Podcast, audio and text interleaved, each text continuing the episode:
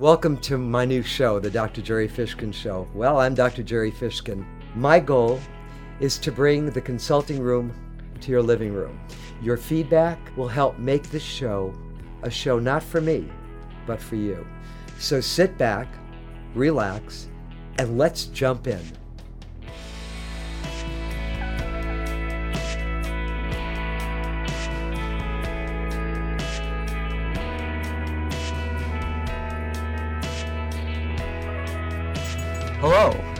Dr. Gerry Fishkin, and welcome to my show. Today's episode is part two of a three part series devoted to firefighter and paramedic stress and burnout. Today, we will look at organizational and systemic factors which contribute to stress and burnout within the fire service. My knowledge and understanding of stress and burnout within the fire service is derived in part from my firsthand experience living in firehouses across Southern California for over six months, as well as providing consultation services to many fire departments. Since the publication of my second book, Firefighter and Paramedic Burnout The Survival Guide The Role You Play, over 30 years ago, I have treated hundreds of firefighters and paramedics, fire officials and administrators, and their families. Through their intimate stories and experiences with me, I've been able to see how they coped with stress and trauma, as well as the effects on their families and other close relationships. Firefighters and paramedics are not invincible. Stress related injuries now account for approximately 14%. 14% of all occupational injury claims, up from 5% in 1980. A more recent study found that 65% of workers said that workplace stress had caused difficulties, and more than 10% described these as having major and significant effects on their employment and their self. The International Association of Firefighters annual death and injury survey reports a continuing increase in mental stress claims among America's firefighters and paramedic personnel. The early warning signs are visible if you know where to look. Every organization has forces within it that result in employee stress. Organizational stress in the fire service pertains to those forces within a department that are always present and operate so that not only the department as a whole, but the community they serve pays dearly. There are aspects of firefighting that generate anxiety, crisis, and trauma. And most firefighters know and would readily agree that there are also internal departmental factors that create or intensify emotional distress within its employees. A major complaint regarding occupational stress among firefighters and paramedics was attributed to job pressures. Well, my goal here is to emphasize the need for a heightened awareness of existing organizational stress factors early detection and intervention of stress among employees, and most importantly, the need to work toward the elimination of interdepartmental stress conditions. Firefighting is labor intensive. This is supported by the fact that approximately 90% of any department's annual budget is spent on its personnel. It stands to reason that it would be cost effective to prevent stress related disorders. Many departments and agencies today treat stress on a purely crisis intervention basis. However, by addressing departmental factors instead, the problem of organizational stress can be dealt with directly. Due to the paramilitary nature of firefighting, with its rigid chain of command and negative system of reinforcement, there are certain stress factors that will not and cannot be changed. Some factors, which are unique to a particular department, can be changed to the benefit of all once we detect them. The level of morale within a department is a significant indicator of employee satisfaction and also provides an index of employee productivity.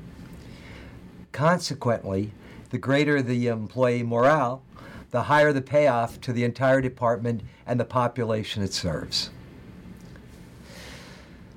One of the biggest problems we see as a stress factor organizationally is the lack of managerial skills as a factor of stress.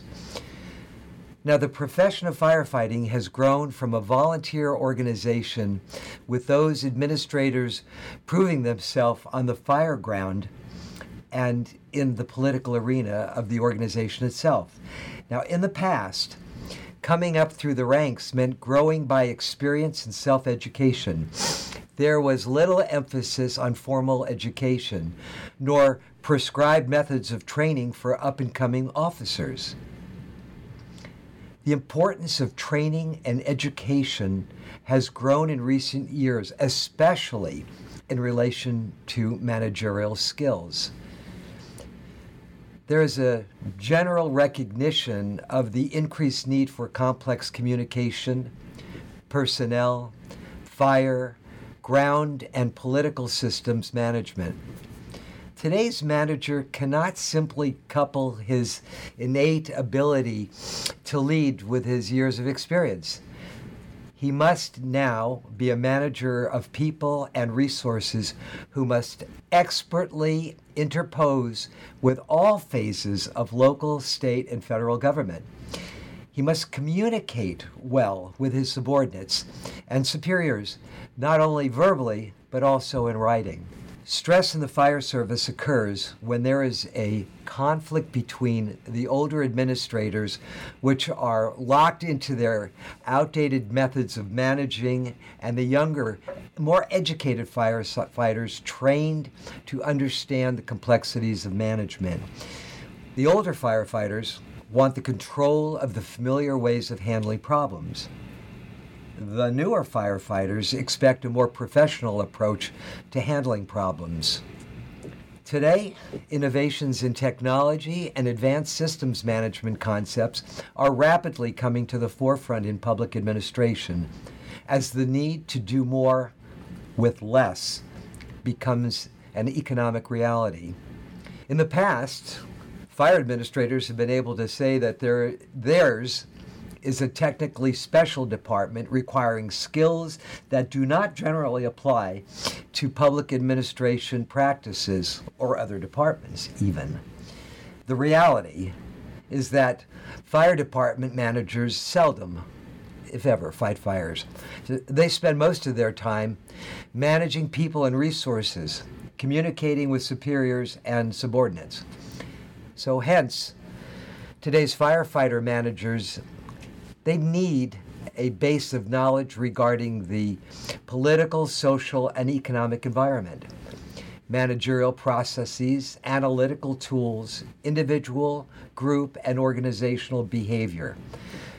Without this base of knowledge, of equal opportunity employment, affirmative action, workers' compensation, and computer skills, the fire manager feels the stress of incompetence and struggles to make important decisions based on experiences in an antiquated management system. This stress is also felt by the new firefighters as he cannot communicate well with the older managers. The new firefighter knows there is something wrong, but is forced by tradition to mold his style to that of his superiors. Any thought of change on the part of the new firefighter is usually met with, You haven't been on the job long enough to comment. Kind of end of quote. In 1969, the Meyers Milias Brown Act granted public employees the right to labor union representation and collective bargaining. Since then, employee morale in many departments has been significantly affected by an us against them labor management relationship, especially when contract negotiations and other agreements cannot be satisfactorily conducted. In many cases, the constant pressure of these two factions bucking horns in an adversarial way has been seen as an added stressor in the lives of many firefighters.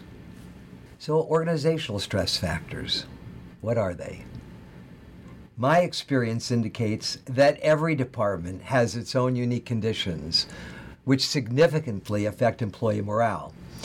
In general, however, the following factors apply to the firefighting profession and are associated with employee stress.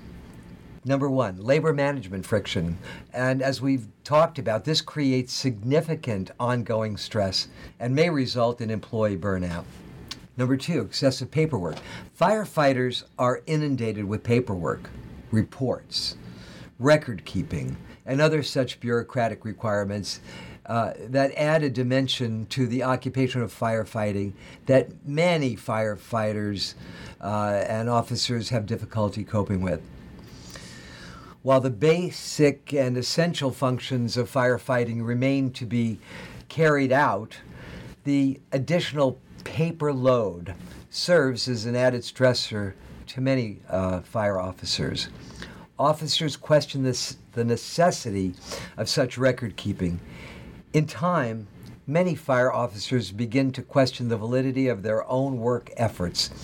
And due to the fact that they over identify with their profession in time, many fire officers begin to question the validity of their own work efforts.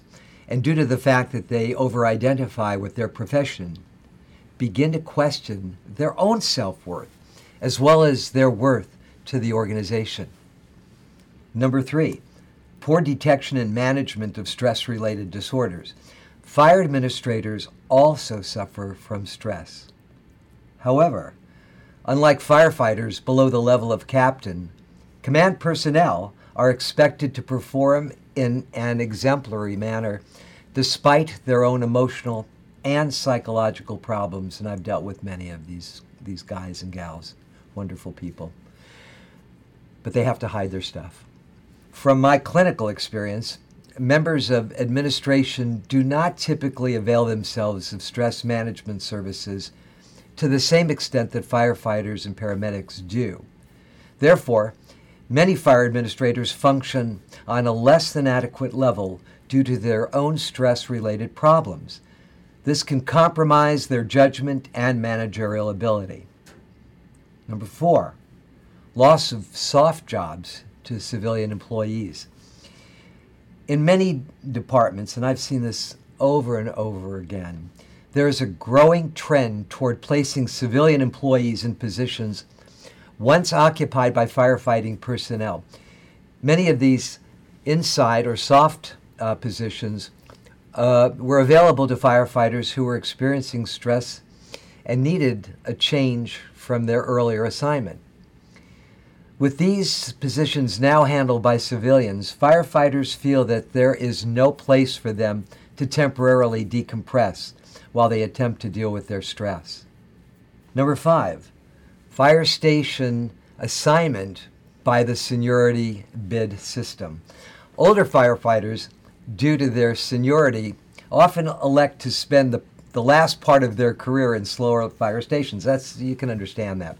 Thus, firefighters who are approaching burnout cannot decrease their own level of activity and stress or recuperate in the slower station because resting spots are frequently occupied. Number six, hiring individuals who do not meet standard employment criteria. Incompetent employees are seen as a management problem if employment standards are compromised, especially due to poor screening and training programs at the recruit level. Number six, the inability to tolerate enforced idleness. Although many firefighters must attribute overwork as a principal cause of stress, idleness can be seen as a factor of occupational stress.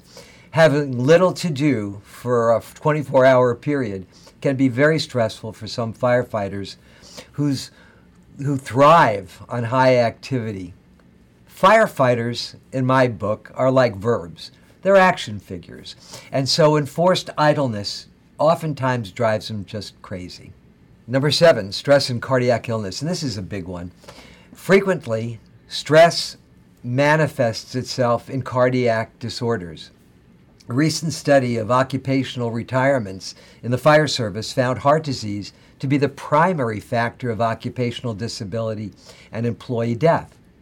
An early comprehensive study of firefighter work injuries and illness indicated that considerable experimental and clinical evidence has shown that the following factors are more common to firefighters than the general male population and are predisposing in the causation of severe cardiac disorders, including the stress of firefighting, environmental stress, heat and cold, trauma and shock, including secondary trauma or vicarious trauma, burns, inhalation of smoke and gases, including carbon monoxide.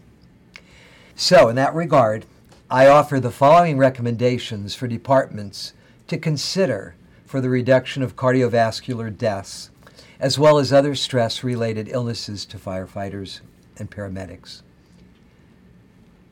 Careful selection, pre employment physicals, and laboratory tests are very important. Annual re examination, enforced no smoking restrictions, weight control programs, diet control program, including a diet low in saturated fats and salt.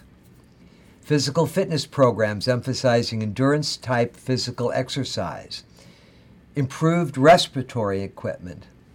Supplying safety officers at all fires. Monitoring stress under combat conditions mandatory post trauma debriefing for all involved in a major catastrophe.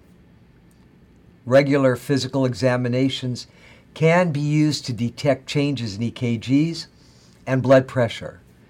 Triglyceride levels can be modified by diet and medication.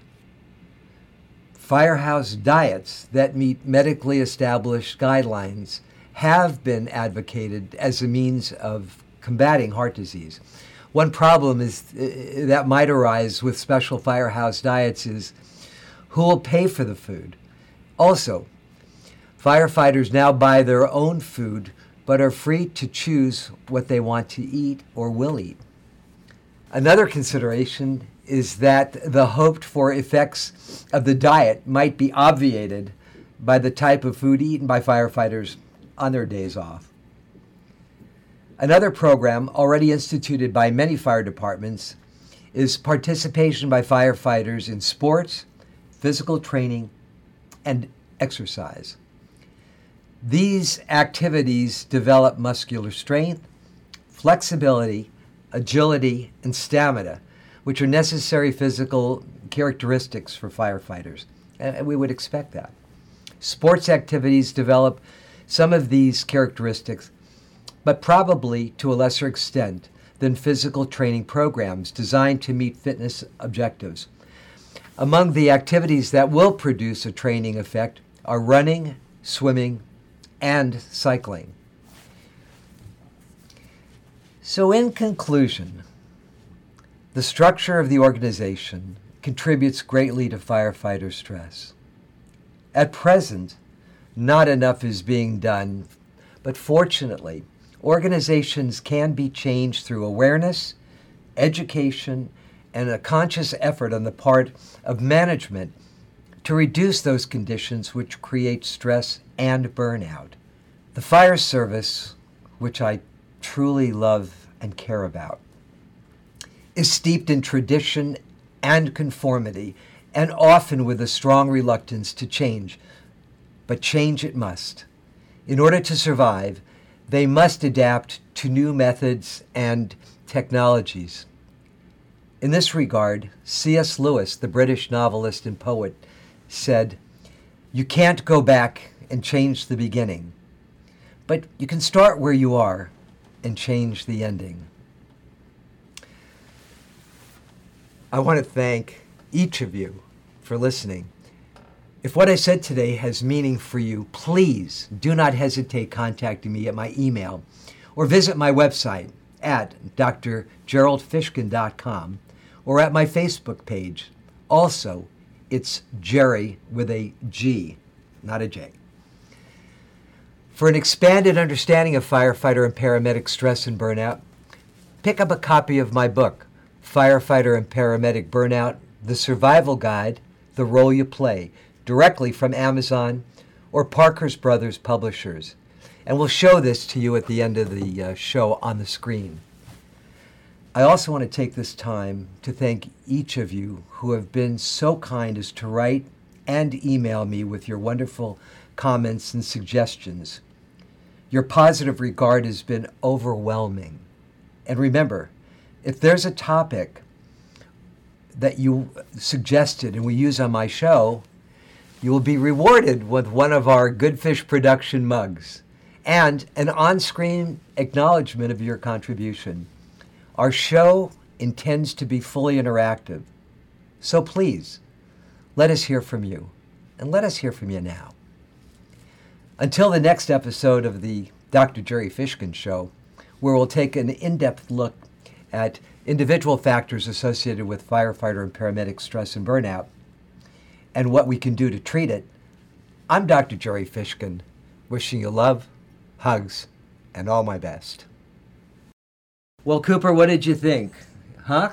You, you, you don't want to be a firefighter, huh? You, you like things a little easier in life, huh? Okay. And you don't like to be away for three days at a time from your, your daddy, huh? And your mommy? Okay. So, that was it. Here's my stress reducer. I hope you enjoyed the show. What did you think? Did you enjoy sitting on daddy's lap? No? Okay.